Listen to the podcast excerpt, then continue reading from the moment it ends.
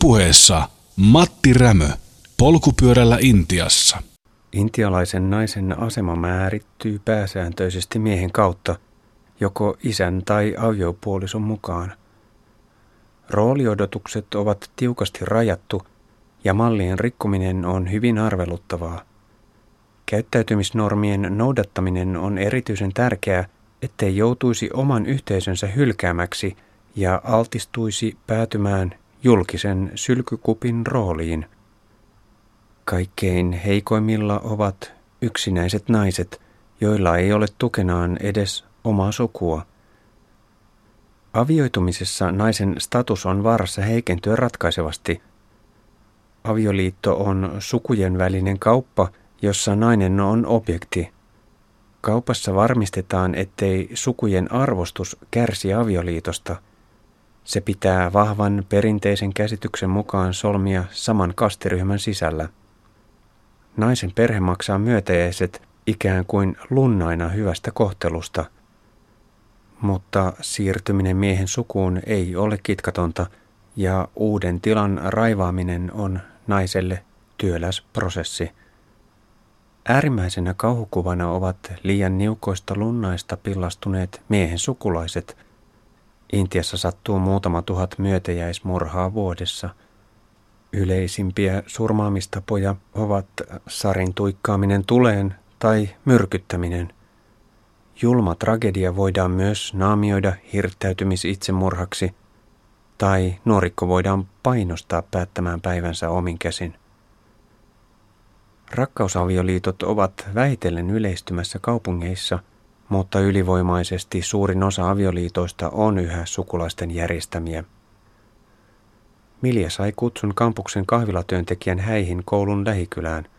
Häät olivat nuorelle parille heidän toinen tapaamiskertansa. Sulhanen oli näyttänyt onnelliselta, mutta morsiamen tunnetilojen tulkitseminen oli ollut huomattavasti vaikeampaa. Miljan on poistuttava nimenhuutoon omaan pihapiiriinsä. Aamun urakkaa helpottaakseni ryhdyn pakkaamaan, koska kahdessa päivässä olen onnistunut levittämään koko kuormani pitkin huonetta. Värikäs sudenkorento lentelee seurannaani, kun valmistaudun matkan loppusuoralle. WC:ssä loikkii jälleen sammakoita, kaksi pientä ja yksi isompi. Väsyneenä nukahdan pimeään hiljaisuuteen. kolmastoista luku. Kesä loppuu Mumbaissa. kolmastoista lokakuuta. Maanantai. Bod Panvel.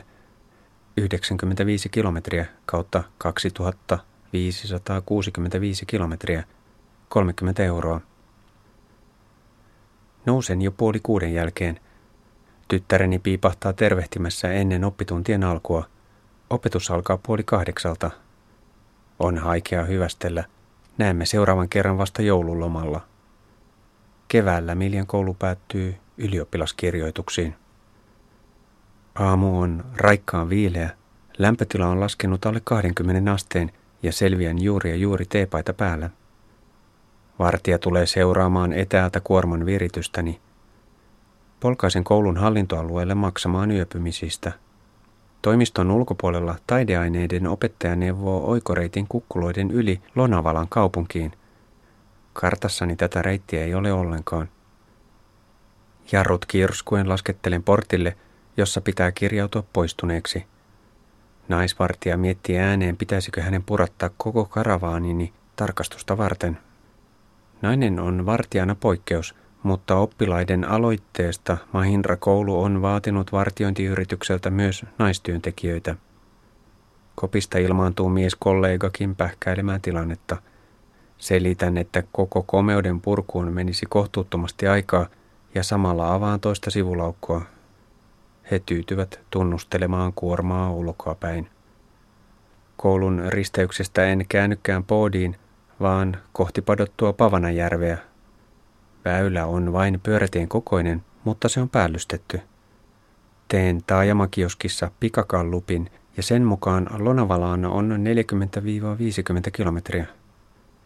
Ensin reitti kiemurtelee pensaikkoisella tasangolla, jolla vaeltelee pieniä lehmälaumoja. Oitan myös pari kylää, joiden keskusristeykseen on kokoontunut ihmisiä. Sujahdan ihmettelevien katseiden edestä. Tasanko päättyy lyhyeen, mutta jyrkkään serpenttiininousuun, joka vie matalaan solaan. Tusinan verran pikkukoululaisia kapoaa jalan samaa matkaa. Muutama tyttö on pysähtynyt piirtämään liidulla punaisia sydämiä asfalttiin, ja vähän matkan päässä on lisää lasten graffiteja. Puskiessani rinnettä ylös, päivän kuumuus alkaa jälleen tuntua.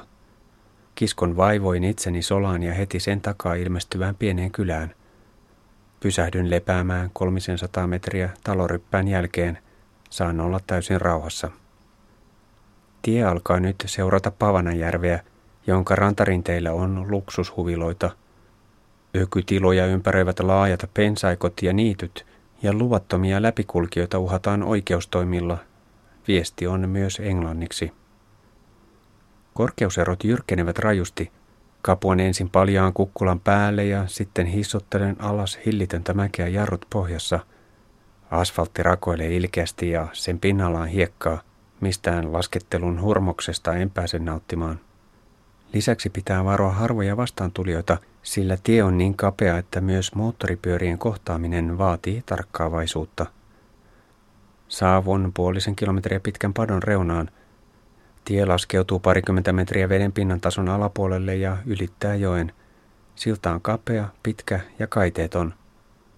Kymmenkunta naista ja tyttöä on pyykinpesulla sillan juuressa. Sitten tie lähtee kiemurtelemaan rinnettä ylös takaisin järven tasolle ja sen yli. Kun pysähdyn tauolle mutkaan, pysäyttää motoristi viereen ja ryhtyy kuvaamaan kännykällä. Hän kertoo lähettävänsä kuvan paikallislehteen. Ohitan pieniä hindutemppeleitä ja muutamia huviloita. Kasvillisuus on melko karua ja aurinko porottaa esteettä rinteeseen. Reitti kulkee ylös alas laskeutuen välillä lähelle järven pintaa ja nousten taas ylemmäs. Meneminen rupeaa takkuamaan helteessä.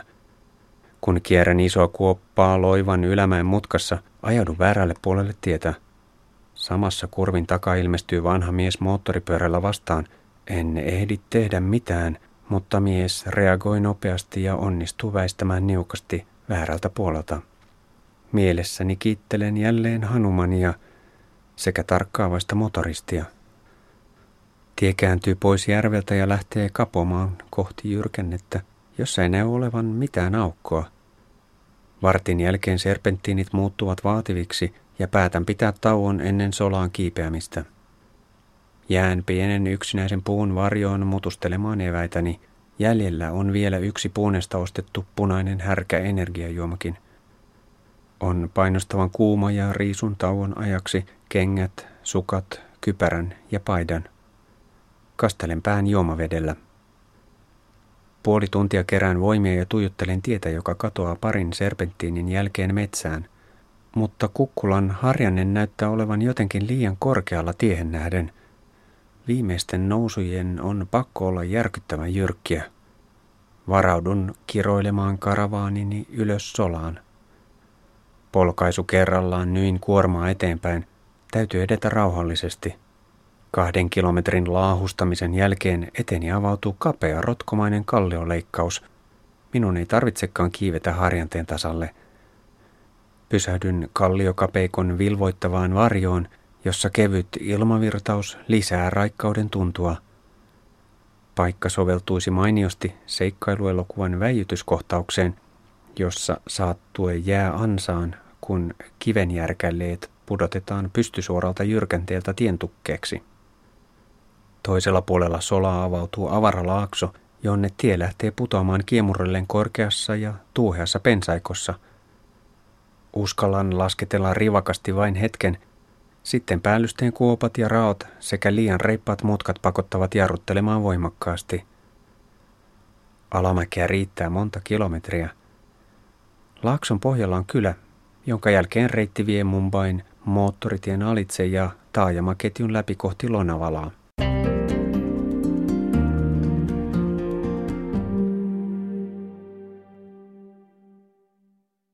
Lonavalassa ovat kaupat kiinni ja kaupungintalon edessä on monisatapäinen väkijoukko huutamassa iskulauseita.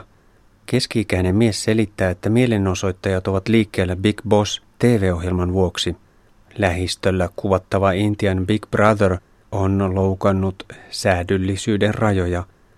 On jo sinänsä arveluttavaa, että miehet ja naiset asustavat samaa tosi-tv-taloa, mutta viikko sitten sattuneet tanssi- ja hierontakohtaukset ovat ylittäneet moraalinvartijoiden kipukynnyksen.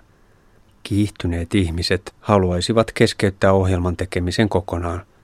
Kongressipuolueen nuorisojärjestön valituksen vuoksi Lonavalan poliisi on käynyt tutkimassa kuvauspaikan ja ryhtynyt analysoimaan kiistanalaisia jaksoja C D:ltä. Poliisi epäilee kahta miestä ja yhtä naista sukupuolisiveellisyyttä loukkaavasta käyttäytymisestä. Toinen mies on liikehtänyt tunteita kuohuttavasti intiimissä tanssikohtauksessa. Vakavampi rikosepäily liittyy uima-altaassa tapahtuneeseen hierontajaksoon. Poliisin mukaan osapuolten toiminta vaatii lisätutkimuksia. Nopeimmat kansanedustajat ovat jo ehtineet ottaa kantaa. Big Boss ei sovellu perheohjelmaksi ja sen näyttäminen rikkoo T V-ohjelmien säädöksiä. neljänkymmenen aktivistin äänekkäin ydinjoukko on pakkautunut kaupungintalon suljetun portin eteen huutamaan. Tunteen purkauksien sävyistä kuultaa läpi sellaista raivoa, joka voi muuntua väkivallaksi sopivasta yllytyksestä. Poliisit tyytyvät tarkkailemaan tyynenä aidan toisella puolella. Mielenosoittajien pääjoukko seisoskelee vähän etäämällä seuraamassa tilanteen kehittymistä. Voisiko joku kuuma pää tulkita minut länsimaisen rappiokulttuurin edustajaksi? Raivostunut väkijoukko kuuluu todellisiin uhkakuviin Intiassa. Maaseudullakin väestötiheys on niin suuri, että uteliaita löytyy hetkessä runsaasti paikalle. Olen matkan aikana päässyt moneen kertaan todistamaan, kuinka nopeasti ihmisjoukkoa alkaa kerääntyä. Ja jos väkeä kiihdyttää liikkeelle viha, niin monisoluinen ja monikätinen hirviö syntyy silmänräpäyksessä purkamaan turhautumiaan kaikkeen liikkuvaan. Kastiyhteiskunnan näennäisen rauhan ja järjestyksen pinnan alla kytee kahlittuja energioita, joita ei saisi päästää irralleen yhtäkkisesti. Raivoaminen liittyy erityisesti väestöryhmien välisiin jännitteisiin. Vuosittain yhteisöväkivalta ryöpsähtelee monta kertaa rajusti esille jossain päin laajaa niemimaata. Mutta ihmisjoukkujen riehumiseen on muitakin syitä. Ensimmäisen Intian matkani aikana luin lehdestä tapauksesta, jossa linja-auto oli ajanut Kalkutassa pikkutytön kuoliaaksi. Kuljettaja oli ehtinyt kiihdyttää karkuun väkijoukolta, jolloin ihmiset purkivat sokeaa vihaansa kahteen seuraavaan linja-autoon, tuikkaamalla ne tuleen ja lynkkaamalla toisen kuljettajista. Valtakunnan tason sanomalehdessä tapahtuma kuitattiin arkisena pikkuuutisena. Jätän mielenosoittajat protestoimaan T V-ohjelman vahingollisia vaikutuksia vastaan. Ylitän junaradan ja käännyn National Highway neloselle. Maantien vieressä on runsaasti ravintoloita sekä pari pientä puuhamaa huvipuistoa. Lonavala on suosittu Hill Station lomakohde. Mumbai on alle sadan kilometrin päässä, Puune kuudenkymmenen. Ilmasto on täällä Länsi-Gatsin vuoristossa miellyttävä. Seutu rajautuu idässä Dekkanin keskusylänköön ja lännessä rannikkotasankoon. Lonavala on kuusikymmentä metriä ylempänä kuin Puune ja yli kuusisataa metriä korkeammalla kuin Mumbai. Muutaman kilometrin jälkeen tie tulee jylhän rotkomaiseman reunalle. Kymmeniä metrejä alempana kulkee moottoritie. Syvällä laakson pohjalla kiemurtelee kapea joki. Pudotusta on vähintään parisataa metriä. Metsäisten pensaikkorinteiden keskellä kulkee tummanruskea kallioinen jyrkänneraita, joka jatkuu pitkänä ornamenttina udun taakse horisonttiin. Tiedossa on laskettelua rannikkotasanteelle, mutta ensin pysähdyn lepo- ja ruokatauolle näköalapaikan viereen. Täydennän kolavarastoni, sillä kukkula-alueen kylissä ei pullotettuja juomia ollut kaupan ollenkaan. Pulloja asetellessani pääsen seuraamaan lähietäisyydeltä, kuinka kaksi puistikon makakia pistäytyy poimimaan kassapöydän valikoimista sokeroituja pähkinänlevyjä evääkseen. Hetkeksi poistunut työntekijä myöhästyy pahasti katolta ilmaantuneiden apinoiden hätistelyssään. Paikka on täynnä mumbailaisia turisteja. Toiset ovat pysähtyneet syömään, toiset jomaan virvokkeita. Ruoka on mautonta ja chapatin sijasta saan liian rasvaista rotirieskaa. Suolaa pyydän turhaan moneen kertaan. Ja lopulta haen sitä itse keittiöstä, jossa touhua kymmenvuotiaita työläispoikia. Ennen lähtöä joudun vielä todistamaan, kuinka naapuripöydässä kiukutteleva pikkupoika pitää panttivankinaan keskiluokkaista perhettä. Äiti alkaa hermostua, mutta odottaa isän puuttuvan asiaan. Isän puheesta puuttuu auktoriteetti ja poika jatkaa äänekästä häiriköintiään. Heti ravintolan jälkeen alkaa hurja lasku kohti rannikkoa. Ensin ohitan pari kuormavespaa heittämällä. Sitten linja-auto hidastelee serpenttiineissä ja mietin, pitäisikö lähteä tunkemaan mutkassa ohi. Mutta järki voittaa ja jään taakse tarkkailemaan. Vain sata metriä myöhemmin linja-auto jarruttaa reippaasti ja ymmärrän valpastua. Edessä on ilkeiden hidasten nyppylöiden sarja. Olisinko huomannut töyssyt ajoissa, jos olisin lähtenyt kaahaamaan linja-auton edelle? Epämiellyttävä epäilys vaivaa vain hetken, sillä tie vaatii kaiken huomion. Liikenne ohjautuu National Highway neljältä moottoritielle, mikä selittää hidasteet. Pääsen vapaan alamäkiajon hurmokseen, kun sementtinen tie suoristuu. Lämmin tuuli humisee korvissa kuin seireenien kohiseva kutsu, ja ohitan leveällä väylällä ylivarovaisen henkilöauton hujauksessa. Huomaan sementtivalusauman rapautuneen raon juuri ajoissa ja ehdin väistää sitä. Vuorenrinteen tiukassa poimussa moottoritie sujahtaa auringonpaisteesta valottomaan tunneliin. Rupean jarruttamaan voimakkaasti, sillä pimeässä en näe päällysteen epätasaisuuksia ollenkaan. Laitan kypärän takavalon vilkkumaan. Onneksi tunneli on vain nelisensataa metriä pitkä. Kiihdytän uuteen liitoon ja ohitan vespataksin. Adrenaliinihumala alkaa voimistua vaaralliseksi. Pian viitoitus tarjoaa vaihtoehtona poistumiskaistaa Kopolin kaupunkiin ja päätän jättää moottoritien. Jyrkässä, mutta suorassa liittymässä eteen ilmaantuu taas ilman ennakkovaroitusta hidastetöyssyjen sarja, ja vain vaivoin saan jarrut kirskuen vauhdin hiljentymään kohtuulliseksi. Lasku jatkuu vielä pari kilometriä National Highway neljällä, ennen kuin maantie putoaa Kopolin laitamilla tasangon kuumaan ja kosteaan ilmamassaan, joka vyöryy päälle kuin kiukalta leviävä höyry. Kymmenessä kilometrissä tie on laskeutunut yli kuusisataa metristä lähes merenpinnan tasoon, ja totisesti täällä alhaalla on erilainen ilmasto.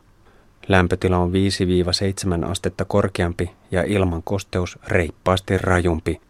En jaksa polkea kuin muutaman kilometrin rannikkotasangon raskaassa ilmanalassa, kun on pakko pysähtyä. Etäältä vuoristo reunustaa tietä vielä yli tunnin ajan.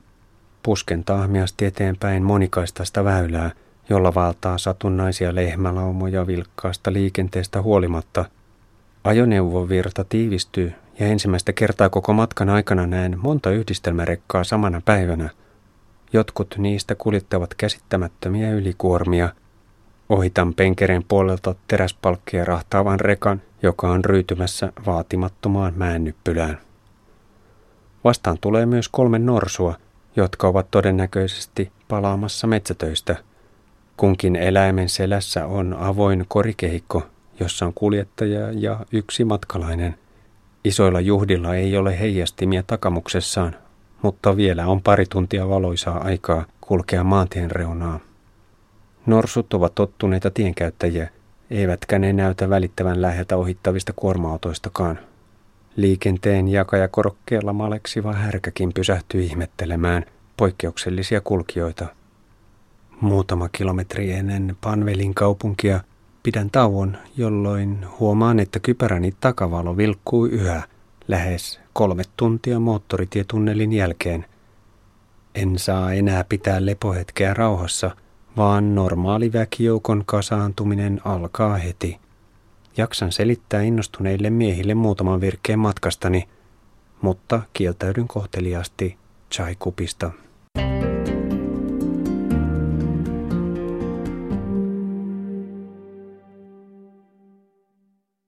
National Highway neljä kulkee aivan Panvelin keskustan vierestä ja paikallista maantien lähetä ison hotellin. Majapaikkaa vastapäätä odotan pysähtyneenä leveän kadun reunassa oikeaa hetkeä vilkkaan väylän ylittämiseksi. Väsyttää. Mietin jo helpottuneena, kuinka päivän reuhtominen on takanapäin. Kesken kaiken säpsähdän paukahtavaan tärähdykseen. Ohjaajavan vespataksin reunapelti kolhaisee eturengastani. Kosketus on sen verran kova, että etupyörä vääntyy väärään asentoon. Olen niin yllättynyt, etten ehdi edes huudella solvauksia matkaansa jatkavan huolimattoman kuljettajan perään. Saan kuitenkin ohjaustangosta vääntämällä etupyörän takaisin suoraan. Hotellin vastaanoton mies on yliystävällinen ja tahtoo jutella niitä näitä. Yritän viestiä, että haluaisin vetäytyä lepäämään. Investoin ikkunalliseen huoneeseen, jossa on moderni sisustus, T V ja ilmastointi. Ilmastoinnin kytken pois.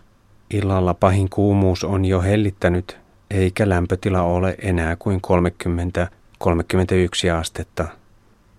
Puolen tunnin levon jälkeen lähden vielä polkien katsastamaan kaupunkia. Lähikaduilta hankin aamuksi hedelmiä, cashew-pähkinöitä ja taateleita. Silmälasieni ruuvit ovat hieman löysällä ja ryhdyn etsimään kelloseppää. Päädyn parin kilometrin päähän vanhan kaupungin basaarikuille, jossa on vilkasilta.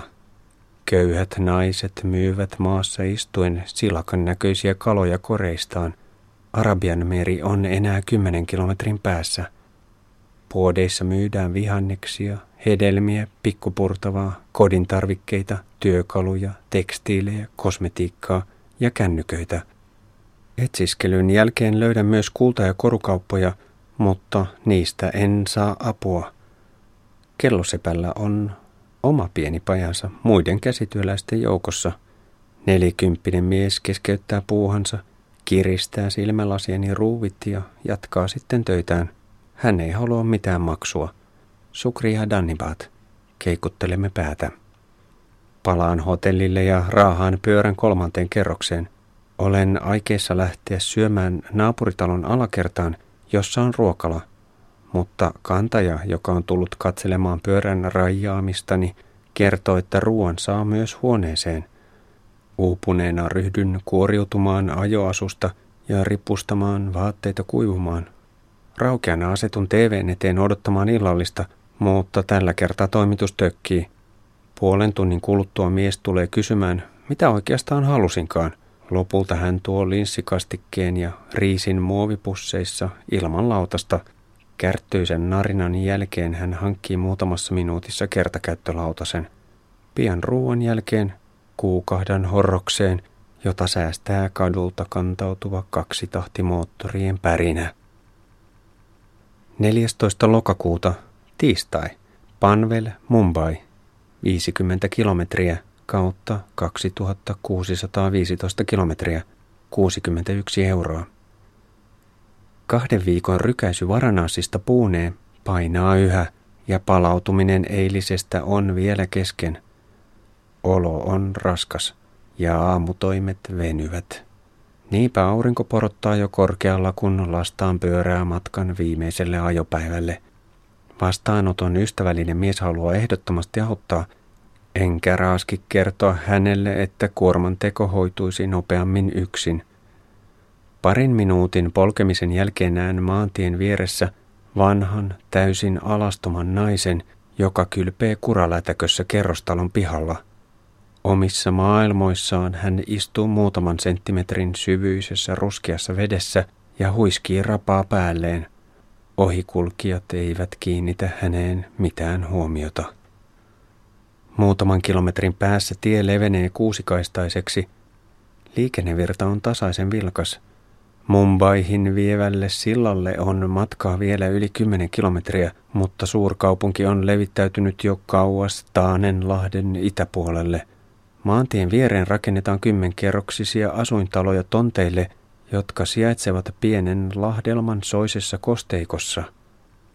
Vääntäydyn vaatimattomien kukkuloiden lomitse matalaan solaan. Vaikka tien yleiskunto on hyvä, joudun alamäessä varomaan yksittäisiä pahoja kuoppia. Harjanteen jälkeisellä tasangolla kapuan pitkälle sillalle, joka ylittää ison taajamaristeyksen. Sillalla on lisää hämmästyttävän suuria kuoppia tien reunassa. Parinkymmenen kilometrin hellepolkemisen jälkeen olen jo aivan voimaton, sillä korkea kosteusprosentti tekee kelistä järkyttävän raskaan. Ylängöllä ilma on ollut huomattavasti kuivempaa sadepäivinäkin. Vetäydyn linja-autopysäkin ison katoksen alle varjoon ja kuoriudun ylimääräisestä, mutta housut ja hihaton paita pitää jättää päälle. Kastelen jalkoja ja päätä lämpimällä juomavedellä ja nestetankkauksessa kulahtaa kurkusta puolitoista litraa kolaa. Seuraavalla yrittämällä pääsen peräti kuusi kilometriä ennen kuin olen jälleen tauon tarpeessa.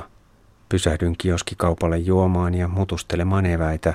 Vatsa protestoi lievästi uutta puolentoista litran kolatankkausta vastaan. Oloni kevenee hitusen, kun kolmekymppinen yrittäjä kertoo, että Taanenlahden ylittävälle sillalle on enää kilometri. Kerään itseni kasaan ja lähden varovasti liikkeelle.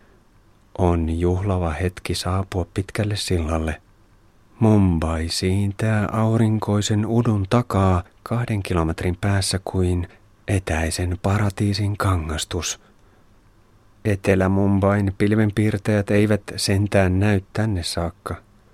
Ohjaan karavaanini kapeikkoon, jonka kautta kaksipyöräiset voivat ohittaa tietullen keräyskopit. Ylevää mielentilani himmentää törkeä motoristi, joka kiilaa sumeilematta niin, että joudun tekemään äkkijarrutuksen juuri ennen liikenteen jakajakoroketta. Silta kulkee melko matalalla.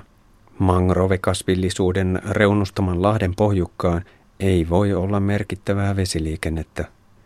Heikko ja lämmin tuuli vilvoittaa kovin niukasti. Viereisellä sillalla jyskyttelee paikallisjuna, jonka avoimissa ovissa on täysimiehitys. Tällaisella kelillä täyteen pakatuissa vaunuissa matkustaminen vaatii psykofyysistä kestävyyttä. Väylän metalliset saumaraut ovat suunniteltu leveämmille renkaille, mutta varovasti onnistun ylittämään ne pysähtymättä. Sillan loiva kaari alkaa laskeutua laajalle ja rakentamattomalle mangrovealueelle, joka puskuroi vuoroveden vaikutuksia. Heti sillan jälkeen on kaksi poliisin tarkastuspistettä, joissa pysäytellään satunnaisia kuorma-autoja perusteellisiin tutkimuksiin. Olen Mumbaissa. Mumbai on valtava urbaani keskus. Kaupungissa on neljätoista miljoonaa asukasta ja Suur-Mumbaissa yli kaksikymmentä miljoonaa. Maailman metropolialueiden listalla se sijoittuu heti suurimpien Tokion, Mexico Cityn ja New Yorkin perään. Mumbai on Intian taloudellinen pääkaupunki. Miljardin asukkaan tuloveroista Mumbain osuus on noin neljäkymmentä prosenttia. Intian teollisuustuotannosta neljännes sijoittuu tänne, ja maan koko ulkomaankaupasta neljäkymmentä prosenttia kulkee Mumbain kautta. Ei ihme, että metropoli näyttäytyy luvattuna maana liian monelle maaseudun köyhälle. Myyttiä vahvistaa hindin ja maratinkielisen elokuvateollisuuden keskittymä Bollywood. Alueen merkitys alkoi korostua viisitoistasataa-luvulla, kun Goan valloittaneet portugalilaiset kolonialistit pitivät seitsemän Kalastajasaaren ryhmää hyvänä satamana. Brittiläinen Itä-Intian kauppakomppania asettui Bombayn saarille kuusitoistasataakuusikymmentäluvulla. seitsemäntoistasataakahdeksankymmentäluvulla syntyi ajatus saarten yhdistämisestä massiivisilla maansiirto-operaatioilla, ja työ valmistui vuonna kahdeksantoistasataaneljäkymmentäviisi. Bombayn ja suuren Salseten saaren välinen kanaali täytettiin tuhatyhdeksänsataa-luvun alussa, jolloin alueesta muodostui neljäkymmentä kilometriä pitkä suippeneva niemi. Alun perin portugalin kielestä juontuva nimi Bombay korvattiin vuonna tuhatyhdeksänsataayhdeksänkymmentäkuusi maratinkielisellä Mumbailla. Muutos liittyy yleisempään tuhatyhdeksänsataayhdeksänkymmentäluvun nimienvaihtotrendiin, jolla monet intialaiset kaupungit ovat halunneet ottaa etäisyyttä siirtomaa-ajan kieliperintöön. Englanninkielistä nimistöä on korvattu paikallisella, ja esimerkiksi Tamil Nadun pääkaupunki Madras on nykyään Chennai, Länsi-Bengalin Kolkata on Kolkata, Keralan Trivandrum on Tiruvanantapuram. Alkumatkan kokemukseni mukaan hindinkielisellä alueella Mumbai on puhekielessä kuitenkin yhä Bombay. Yle Puheessa Matti Rämö. Polkupyörällä Intiassa.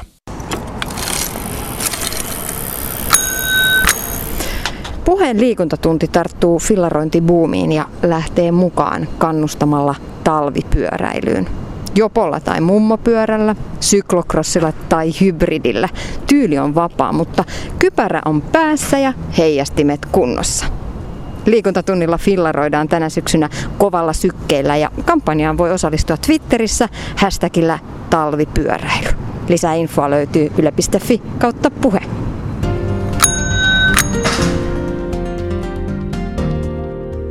Yle Puheen liikuntatunti. Treeniä ja hyvää oloa maanantaista torstaihin kello seitsemäntoista.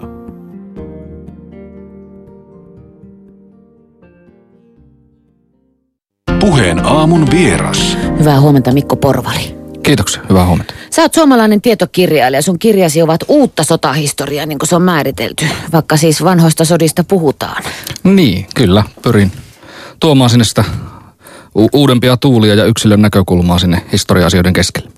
Ja kirjasi ovat luettuja ja palkin, palkittuja ja kaikkea sellaista. Nyt tuorein on tässä edessä. Tämä on nimeltään Hyökkäyksen edellä Kaukopartio Kannaksella kesällä tuhatyhdeksänsataaneljäkymmentäyksi. Jatkosodan alkaessa Suomi valmistautui valtaamaan takaisin Karjalan kannakseen ja tätä valmisteltiin lähettämällä sinne selustaan, vihollisen selustaan kaukopartioita. Ne tiedusteli joukkojen ryhmitystä, häiritsivät liikenneyhteyksiä ja räjäyttivät suomeksi sanottuna rautatieverkkoa, että vihollinen ei pääsisi liikkumaan. Partio Tolvasesta kerrot. Kahdeksan kannaksella kasvanutta nuorta miestä, jotka palasivat metsiä pitkin kotiseudulleen, jos sen laittaa koko massiivisen tarinan yhteen lauseeseen. Miksi Partio Tolvasen tarina on kertomisen arvoinen?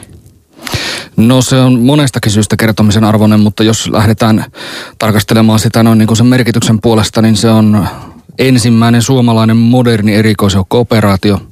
Puolustushaarojen välistä yhteistyötä, jossa ilmavoimat vastaa huollosta ja maavoimien erikoisjoukot tekee sitten ö, käytännön toimenpiteet.